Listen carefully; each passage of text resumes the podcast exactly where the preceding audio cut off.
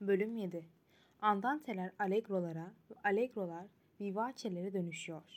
Avukat Şut ve Doktor Kustos arasındaki tartışmanın yol açtığı heyecan artık yat- yatışmıştı. Olayın arkası gelmedi. Yani Kidendo'nun her zamanki uyuşukluğuna tekrar kavuştuğu ve bu açıklanması zor olayın bir anlık bir karışıklıktan başka bir şey olmadığı an sanılabilirdi. Bu sırada kentin belli başlı binalarına oksidirik gazı taşıyacak olan boru sistemi hızla hayata geçiriliyordu.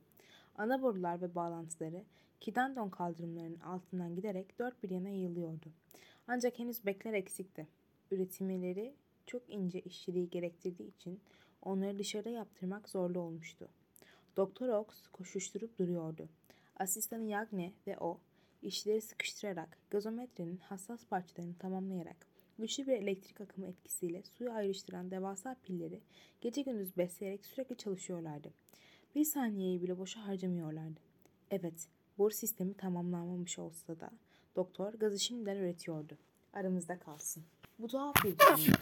Ama pek yakında, en azından öyle umut etmek yerinde olurdu. Pek yakında Doktor Ox, kentin tiyatro salonunda yeni aydınlatma sisteminin görkemli yanlarını gözler önüne serecekti. Gidendo'nun iç ve dış düzenlemesi bütün üslupları çağrıştıran, inan olsun ki güzel bir tiyatro binası vardı.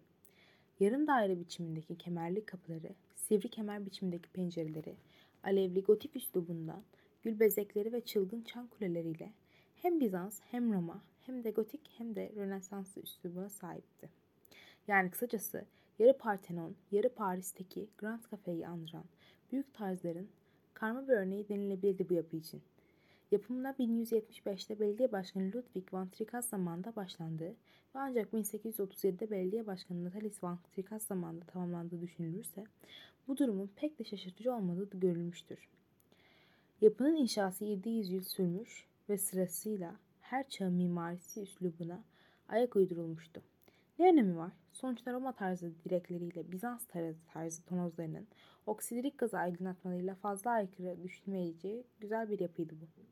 Kidendon tiyatrosunda her şeyden biraz sergilenmekteydi. Özellikle de opera ve opera komik. Ama bölümlerde öyle değişiklikler söz konusu ki besteciler eserlerini tanımakta güçlük çekiyorlardı. Gerçekten de Kidendon'da hiçbir şey hızlı yapılmadığı için tiyatro eserleri de Kidendon'ların mizacına uyum sağlamak zorunda kalmıştı. Tiyatronun kapıları her zaman dörtte açılır ve onda kapanırdı. Bu 6 saat boyunca iki perdeden daha fazla oynandığı görülmemişti. Şeytan Robert, Hugo Antonlar ya da William Tell genellikle 3 gecede ancak oynanabiliyordu. Bu başyapıtların yorumundaki yavaşlığı varın siz düşünün. Vivace'ler Adagio misali oyalanıyordu Kidendon tiyatrosunda. Allegrolar bir türlü bitmek bilmiyordu. 32'lik notalar başka hiçbir ülkede tam nota değerinde değildi.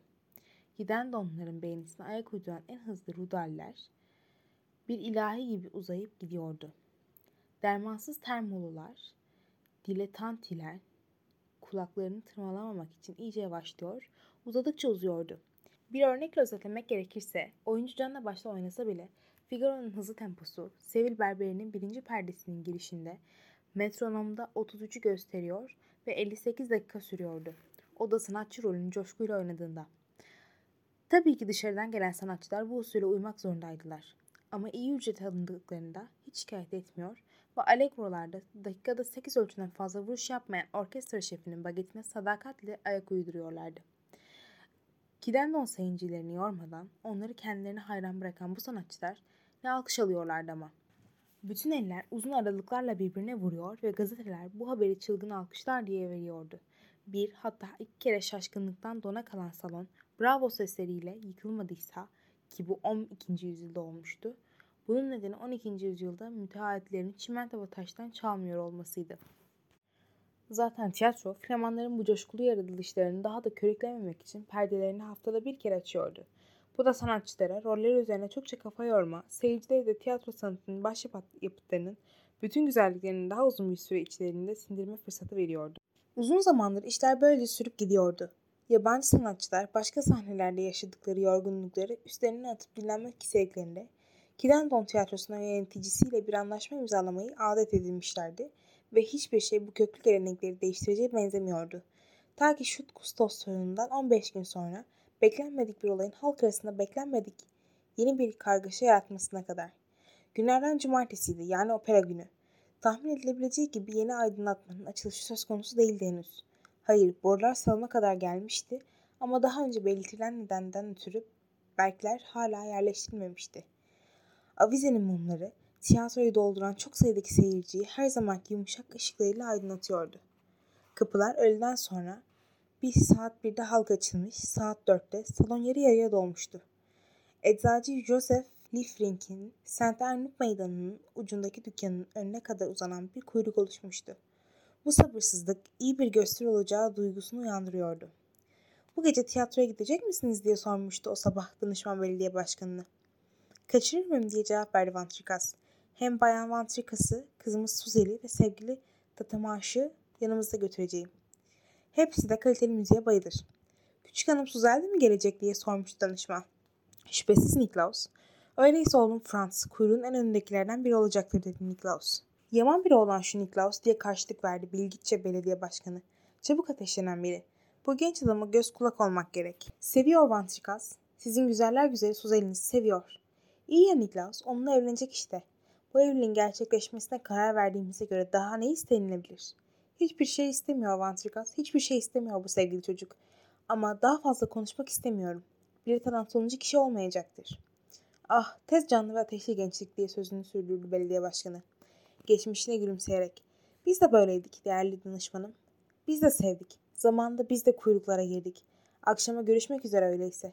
Bu arada bu Fiveronti büyük bir sanatçı biliyor musunuz? Kentimizde öyle bir karşılandı ki giden donda aldığı alkışı uzun süre unutmayacaktır. Söz konusu olan virtüözlük yeteneği, mükemmel tekniği ve sıcacık sesiyle kentin müzik severlerinde gerçek bir coşku yaratan ünlü tenor Fiovaranti'ydi.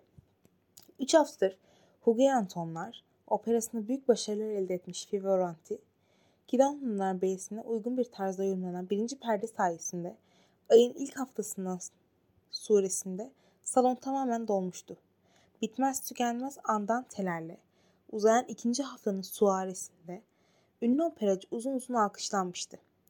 Meğer Beer'in başyapıtının üçüncü perdesinde başarı daha da büyüktü. Şimdi sıra dördüncü perdesindeydi. Ama o gece gerçekleşecek olan dördüncü perde sabırsız bir seyirci grubu önünde oynanacaktı.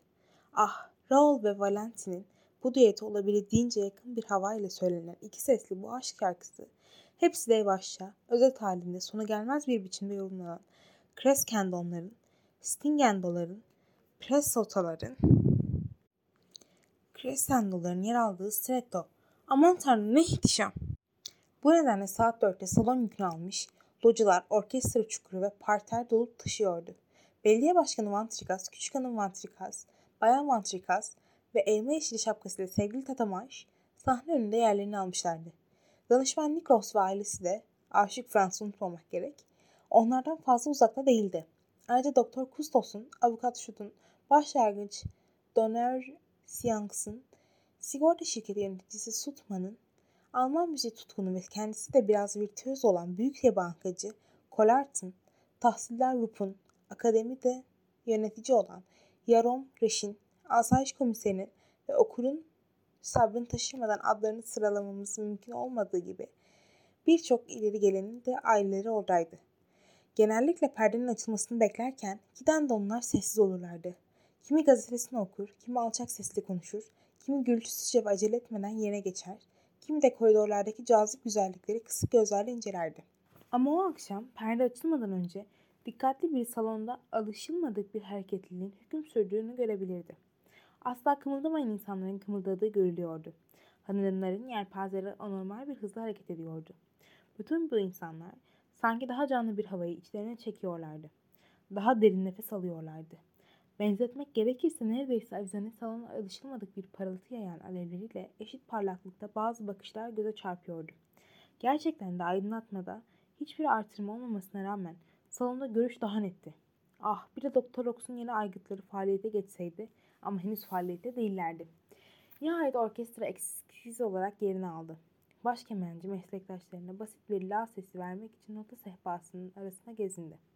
Telli çalgılar, üfkeli, üflemeli çalgılar, vurmalı çalgılar aralarında uyum sağladılar.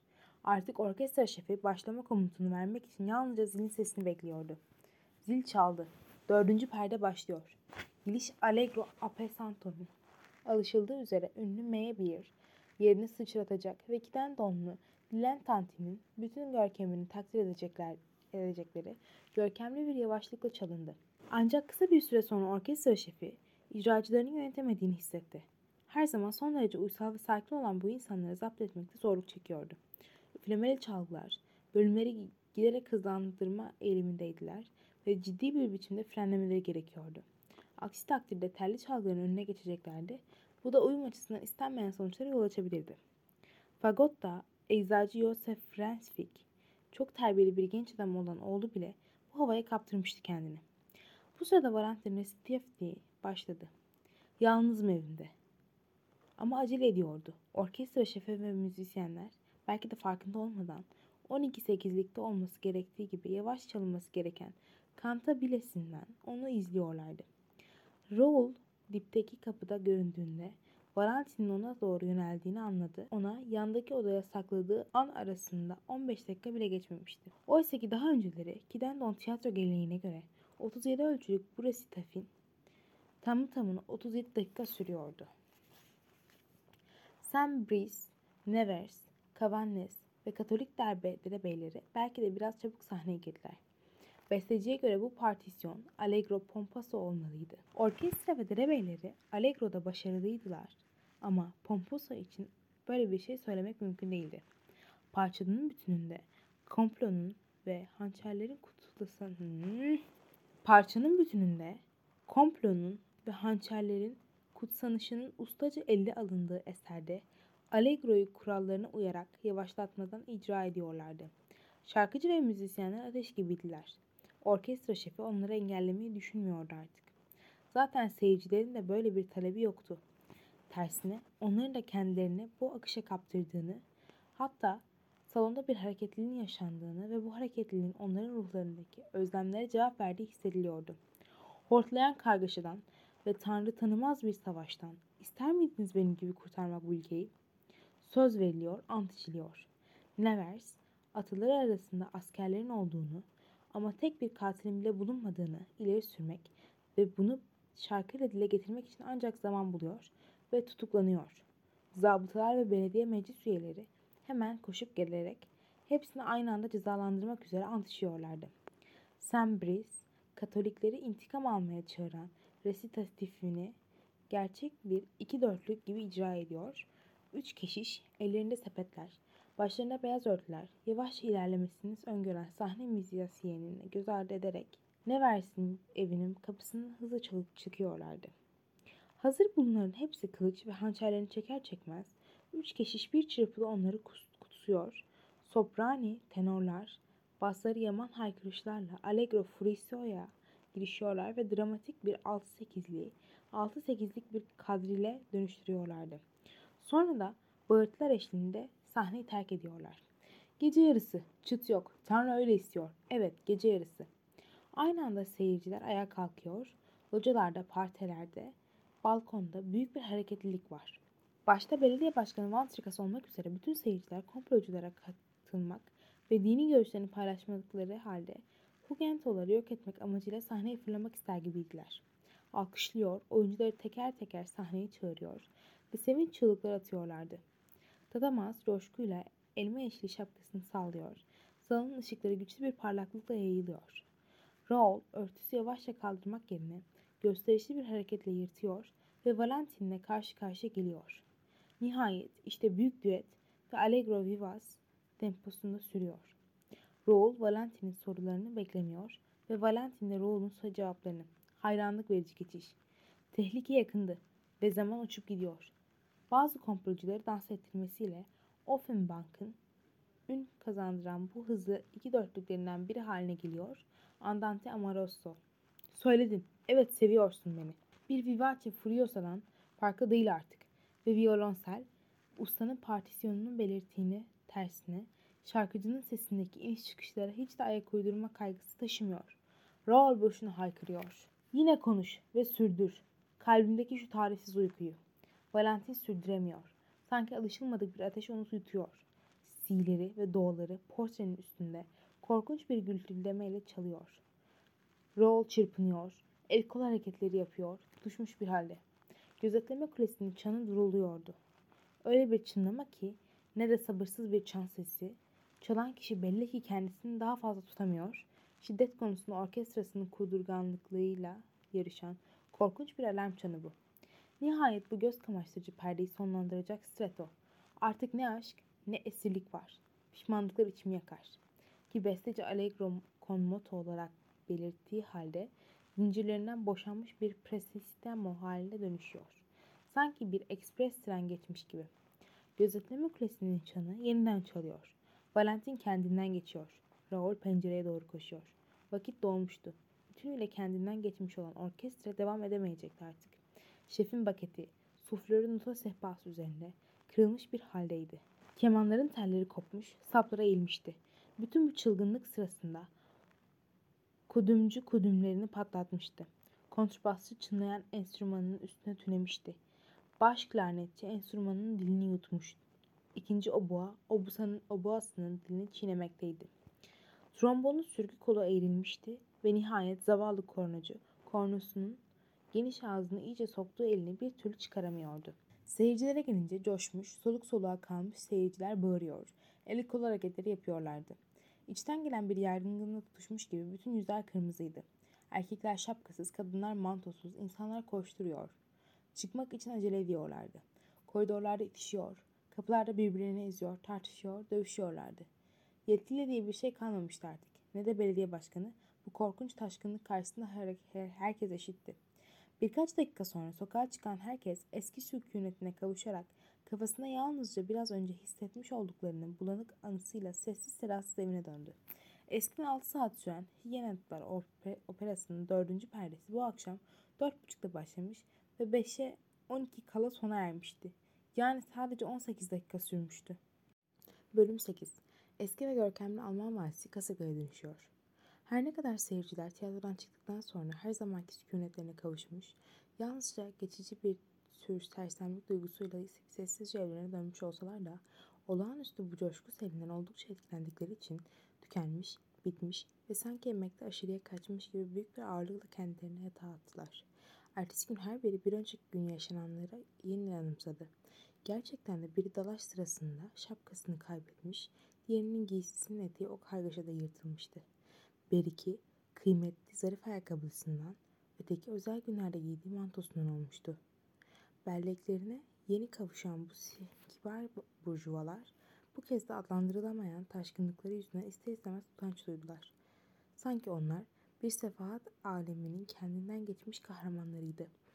Bu konu üzerine konuşmuyorlar, hatta düşünmek bile istemiyorlardı. Fakat yine de kentin en allak bullak olan kişisi belediye başkanı Vantrikas'tı. Ertesi sabah uyandığında peruğunu bulamadı. Loca her tarafı aradı ama nafile. Peruk savaş alanında kalmıştı. Kentin yeminli bozan, borazancısı Jean Mistrol kanalıyla bu durum kendi duyurulabilir ve yardım istenebilirdi ama hayır. Madem kentin baş yöneticisi olma onuruna sahipti, bu kentin kendini dile düşürmektense bu peruk olayının üstünü örtmek daha yerinde olurdu. Saygıdeğer Vantrikas bitkin düşmüş, kafası kazan gibi olmuş, yorgunluktan dili dönmez, içi yanar bir halde örtülerinin altında yatarken böyle düşünüyordu. Kalkmak hiç içinden gelmiyordu. Ama beyni belki de 40 yıldır çalışmadığı kadar hızlı çalışıyordu bu sabah. Bu açıklanması zor temsildeki bütün olayları kafasında evirip çeviriyordu saygıdeğer yönetici. Kısa bir süre önce Doktor Ox'un gecesinde meydana gelen olaylarla paralellik kuruyordu. En güvenilir yurttaşlarının kişiliğinde iki kez ortaya çıkan bu tuhaf taşkınlık halinin gerekçelerini arıyordu. Peki ama neler oluyor diye soruyordu kendi kendine. Hangi baştan çıkarıcı duygunun esiri oldu benim sakin kü Küdendona kentim? Deliriyor muyuz yoksa? Acaba kenti büyük bir hastaneye mi dönüştürmek gerekecek? Çünkü dün danışmanlar, hakimler, avukatlar, doktorlar, akademisyenler, bütün ileri gelenler oradaydık. Ve hafızam beni yanıltmıyorsa bu korkunç çılgınlık nöbetinden hepimiz payımızı aldık. Peki bu cehennemi müzikte ne vardı? Bu çok garip. Üstelik böylesi bir taşkınlığa sebebiyet verebilecek ne bir şey yedim ne de içtim. Hayır, dün akşam bir dilim çok pişmiş dana eti, birkaç kaşık dolusu şekerli ıspanak, çırpılmış yumurta beyazı yedim ve saf su katılmış iki küçük bardakta bira içtim. Bunlar başıma vurmuş olamaz. Hayır, açıklanamayan bir şeyler var ve Madem ki yurttaşlarımın davranışlarından sorumluyum, bu soruşturmaya başlatacağım. Ama belediye meclisinin aldığı soruşturma kararı hiçbir sonuç vermedi. Olayların ne olduğu açıkça ortada olsa da nedenleri yüksek görevlilerin kavrayışlığını aşıyordu. Zaten ruhlar yeniden sükûne kavuşmuş ve bu sükunla birlikte taşkınlık unutulmaya yüz tutmuştu. Yerel gazeteler bu konuda yazmaktan bile kaçınıyor ve Kidendone günlüğünde yayınlanan temsille ilgili bir haberde de bütün bir salonu egemen olan taşkınlığa hiçbir şekilde değinilmiyordu. Bununla birlikte kent alışılmış soğukkanlılığına kavuşsa da görünüşte yeniden eski Flaman ruhuna bürünse de sakinlerinin karakter ve mizaçlarında gitgide bir değişim hissediliyordu. Gerçekten de Doktor Dominic Custos'un dile getirdiği gibi vücutlarında sinir sisteminin yeni oluşmaya başladığı söylenebilirdi. Ama şunu da açıklayayım. Kesinliği kabul edilmiş bu değişim sadece bazı koşullarda meydana geliyordu. Giden donlular kentin sokaklarında, açık havada, meydanlarda, var kıyısı boyunca soylu bir tavırla yürürken eskiden oldukları gibi soğuk ve sistemli iyi insanlar yine. Aynı şekilde evlerinde de durum böyleydi. Kah el işi, kah kafa işi olsun.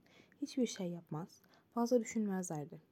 Özel, özel yaşamları vaktiyle olduğu gibi sessiz, durgun ve bitkiseldi. Eşler arasında hiçbir tartışma, hiçbir sistem söz konusu olmadığı gibi kalp hareketlerinde hiçbir hızlanma, beyinlerinde de hiçbir uyarısı gözlenmemekteydi. Nabız ortalaması tıpkı iyi günlerdeki gibi dakikada 50-52 civarındaydı.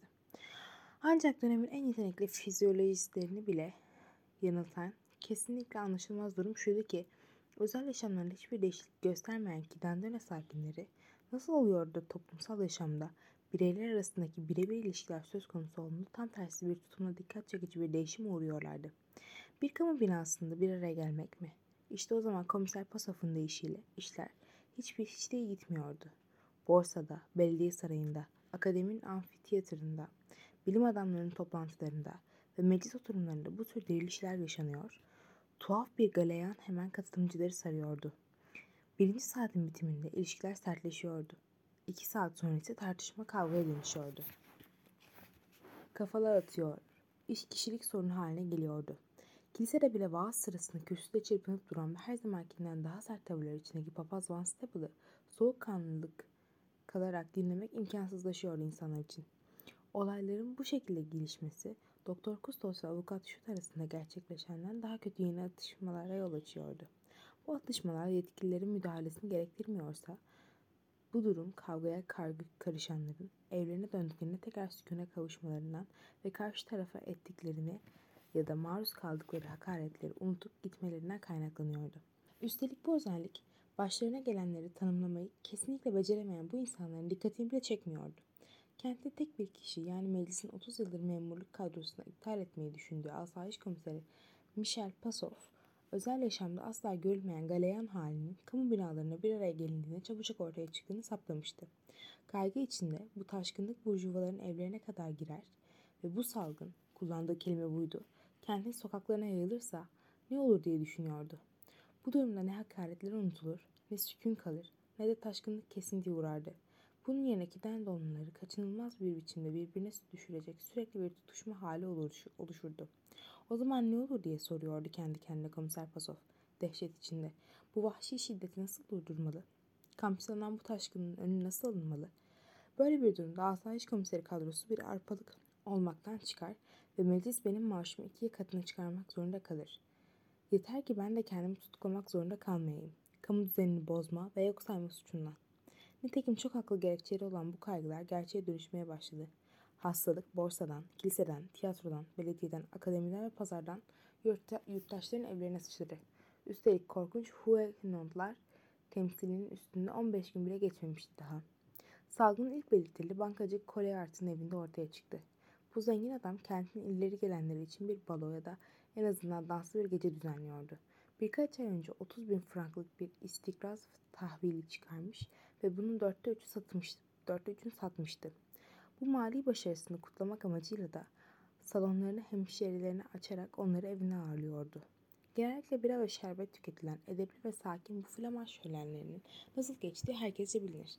Havalar ürün durumu, bahçelerin güzelliği, başta laleler olmak üzere çiçeklerin bakımı üzerine birkaç konuşma, zaman zaman bir menet gibi ölçülü ve yavaş bir dans, bazen de bir vals, Ama dakikada bir buçuk turdan fazlasını kaldırmayan ve dansçıların kollarının izin verdiği ölçüde birbirinden uzakta tutulduğu şu Alman valslerinden biri. Gidendo'nun yüksek sosyetesinin katıldığı bu baloların genel görünümü işte böyleydi. Dört zamanlı hale getirildikten sonra polka da ortama uyum sağlamak için epey çaba gösterdi. Ama ölçülü ne kadar yavaş olursa olsun dansçılar hep orkestranın galerisinde kalıyorlardı. Bu yüzden ondan vazgeçmek zorunda kalındı. Genç kızların ve genç erkeklerin erdemli ve ölçülü bir şekilde eğlendikleri bu sakin toplantılar şimdiye kadar asla üzücü bir skandala yol açmamıştı. Öyleyse bu akşam Bankacı Cloart'ın evinde neden şerbetler baş döndürücü şaraplara, köpüren şampanyalara, insan tutuşturan punçlara dönüşür gibiydiler? Eğlencenin ortasına doğru niçin tuhaf bir tür sarhoşluk bütün davetlileri esir aldı? Menet neden bir İtalyan halk dansına dönüştü? Neden orkestranın müzisyenleri tempoyu artırdılar? Niçin mumlar aynı tiyatro binasında olduğu gibi etrafa alışılmadık bir parlaklık yaydılar? Bankacının salonlarını nasıl bir elektrik akımı kaplamıştı? Evvelce öylesine ciddi, öylesine resmi, öylesine soylu ve öylesine seçkin bir dans olan bu pasrol sırasında çiftlerin birbirlerine yaklaşması, ellerin çırpınış içinde sıkıca birleşmesi, yalnız kavalyelerin düşünülmeden atılmış birkaç adımla kendilerini göstermesi nereden kaynaklanıyordu? Eyvah!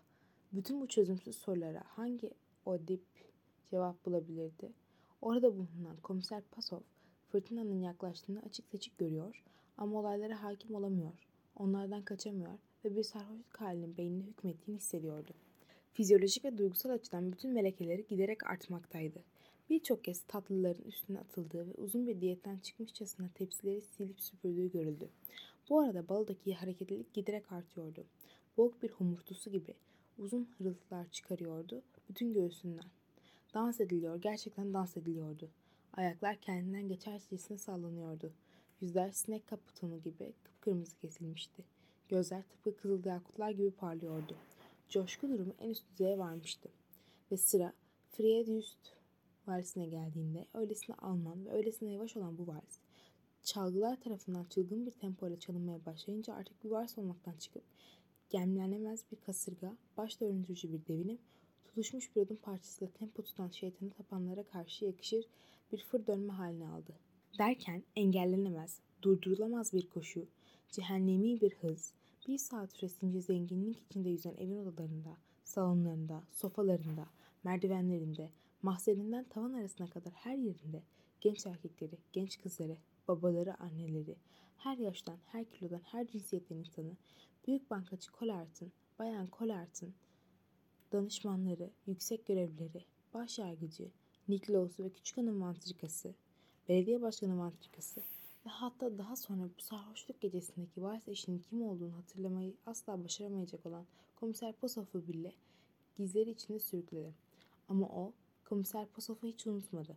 O günden sonra rüyalarında sık sık kendisine tutkulu bir kucaklayışla sarılan ateşli komiseri gördü. Ve o sevgili Tatamas'tan başkası değildi. Bölüm 9 Doktor Ox ve asistanı Yagni sadece birkaç kelime konuşuyorlar. Peki Herra Yagni. Evet üstad, her şey hazır. Boruların yerleştirme işlemi tamamlanmış durumda. Nihayet, şimdi kent halkı üzerine büyük çaplı bir çalışma başlatacağız. Bölüm 10 Bu bölümde salgının bütün kenti etkisi altına aldığını ve bunun yarattığı sonucu göreceğiz. Sonraki aylar boyunca kötülük bulutları, dağılmak şöyle dursun, daha da yayıldı. Salgın evlerden sokaklara taştı. Gidendon kenti artık tanınmaz bir haldeydi. Şimdiye kadar gözlenen olaylardan daha da tuhafı sadece hayvanlar alemini değil, bitkiler aleminin de bu etki altında kalmasıydı. Olayların doğal akışına bağlı olarak salgın hastalıkların belli bir özelliği vardır. İnsanlara bulaşanlar hayvanları, hayvanlara bulaşanlar ise bitkileri etkilemez. Ne bir atın çiçek hastalığına ne de bir insanın sığır vebasına yakalandığını gör, görülmüştür ve koyunlarla patateslerin hastalığına tutulmazlar. Ama burada bütün doğa kanunları ters yüz olmuş gibiydi. Yalnızca Kidendon sakinlerin karakterleri, huyları ve düşünceleri değişmekle kalmamış, evcil hayvanlarda köpeğinden kedisine, sığırının atına, eşeğinden keçisine, sanki her zamanki ortamları farklılaşmışçasına bu salgının etkisindeydiler.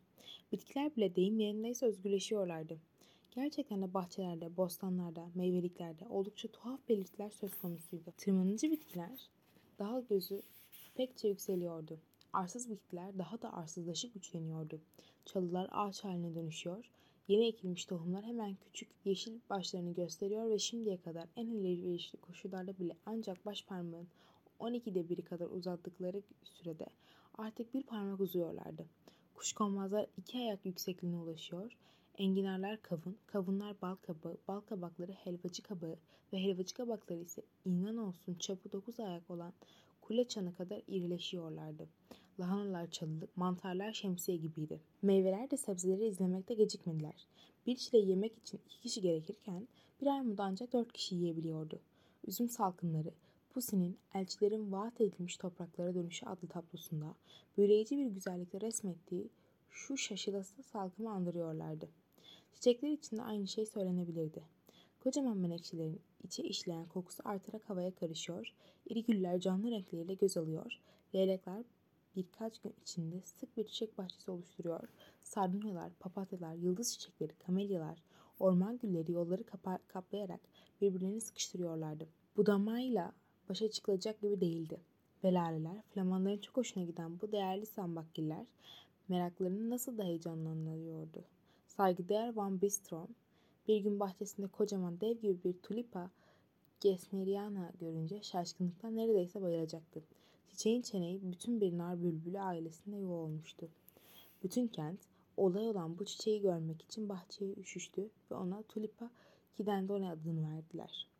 Ama bu bitkiler, bu meyveler, bu çiçekler gözle görülür bir şekilde büyüseler de, bütün bu sebzeler dev boyutlara ulaşır gibi görünseler de, renkleri ve kokularının keskinliğini, görme ve koklama duyularını coştursa da ne yazık ki çabuk kuruyup gidiyorlardı. Soludukları bu hava onları hızla kavuruyor ve kısa sürede kırılmış, solmuş, tükenmiş bir halde ölmelerine yol açıyordu. İhtişam içinde geçirdiği birkaç gün ardından solup giden eşsiz Lale'nin yazgısı da böyle oldu. Evdeki köpekten ahırdaki domuza, kafesteki kanaryadan kümesteki indiye kadar bütün evcil hayvanları bekleyen de aynı sondu. Normal zamanlarda bu hayvanların ağır kanlılık konusunda sahiplerinden aşağı kalır yanı olmadığını söylemek yerinde olur. Köpekler ve kediler yaşamaktan çok anlamsız ve tatsız bitkisel bir yaşam sürüyorlardı. Ne bir zevk titremesi ne de bir kızgınlık hareketi. Bronzdan olsalardı kuyrukları da bu kadar kımıldardı ancak. Çok eskiden beridir ne bir diş ne de bir pençe darbesi görülmüştü. Kulus köpekleri gelince mitolojideki kartal başlı aslanlarla ya da vahiy kitabının koleksiyonundaki diğer hayvanlarla bir tutuluyor, hayali varlıklar gibi görülüyorlardı. Ancak size en küçük olaylardan varıncaya dek aktarmaya çalışacağımız şu birkaç ay boyunca ne büyük değişiklikler yaşandı. Köpekler ve kediler dişlerini, tırnaklarını göstermeye başladılar.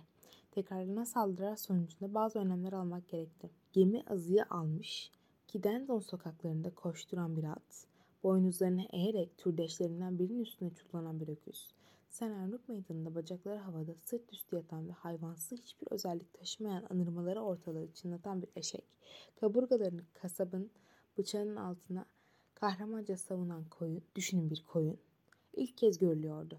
Belediye Başkanı Vantrikas tutukları çılgınlıkla hastalığı nedeniyle Kidendon sokaklarını tekin olmaktan çıkaran evcil hayvanlarla ilgili güvenlik önlemleri almak zorunda kaldı. Ama heyhat, hayvanlar çıldırmıştı da insanlar makul mü davranıyordu? Hayır, hiçbiri bu beladan başını kurtaramıyordu. O zamana dek yetiştirmeleri çok kolay olan bebekler kısa sürede çekilmez hale geldiler ve Gidendon tarihinde bir ilki gerçekleştiren başlangıç Honor Saynas çocuklarını kırbaçlamak zorunda kaldı. Kolejde adeta bir ayaklanma yaşandı ve sınıflarda sözlükler, elim yörüngeler çizerek havada uçuştu. Öğrencileri dizginlemek imkansız bir hale gelmişti ve zaten onları saçma sapan yazı cezalarıyla bunaltan öğretmenler de bu taşkınlıktan paylarını almaktaydılar. Başka bir olay daha. O zamana dek çok kanaatkar olan ve temel besin kaynakları çılgınmış kramerle eğitilmeyi bilen bütün giden donlular artık kendilerinin yeteneğinin çok üstünde yiyecek ve içecek üretmekteydiler. Alıştıkları beslenme biçimi yeterli gelmiyordu bir süredir. Mideler dipsiz kuyular haline dönüşüyordu ve bu dipsiz kuyuları en güçlü besinlerle bile tıka basa doyurmak gerekiyordu. Kentin tüketimi üç katına çıkmıştı. İki öğün yerine altı öğün yiyorlardı. Mideler sindirim güçlüğü çekmeye başlamıştı. Danışman Niklaus bir türlü doymuyordu. Belediye Başkanı Van Trikas ise susuzluğunu gideremiyor ve öfkeli, yarı çakır keyif halinden kurtulamıyordu. Kısacası en kaygı verici belirtiler bir bir ortaya çıkıyor ve günden güne artıyordu. Sarhoş insanlara rastlanıyordu ve bunların çoğunluğunda kentin ileri gelenleri oluşturuyordu. mide ağrıları Doktor Dominic Custos'u önemli ölçüde meşgul ediyordu. Aynı şekilde nevrit ve sinir yangısı. Bu durumun halkın öfke duygularının tuhaf bir şekilde nasıl artmış olduğunu açık bir kanıtıydı. Eskiden ne kadar ıssızsa hiç kimse artık evinde duramadığı için bugün o kadar kalabalık olan Kidondan sokaklarında kavgalar, günlük atışmalar hiç eksik olmuyordu. Bu yüzden kamu düzenini bozanlara engel olmak amacıyla yeni bir güvenlik örgütü oluşturmak gerekti. Belediye binasında gece gündüz dik kafalı insanlarla dolup taşan bir nezarethane oluşturuldu. Komiser Pasof'un işi başından aşkındı. İki aydan daha kısa sürede bir evlilik gerçekleşti.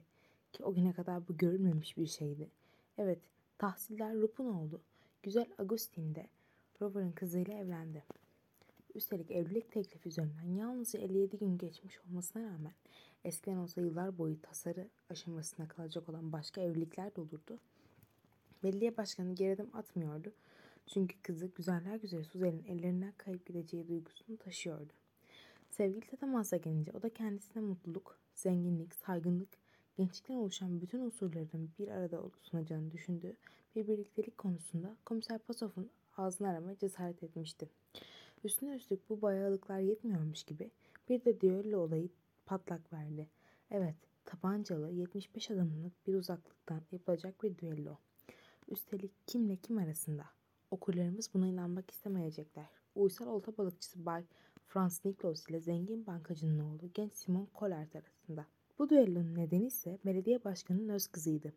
Simon ona tutkulu bir aşkla bağlanmıştı ve gözü pek bir rakibinin hak iddialarına boyun eğmek istemiyordu.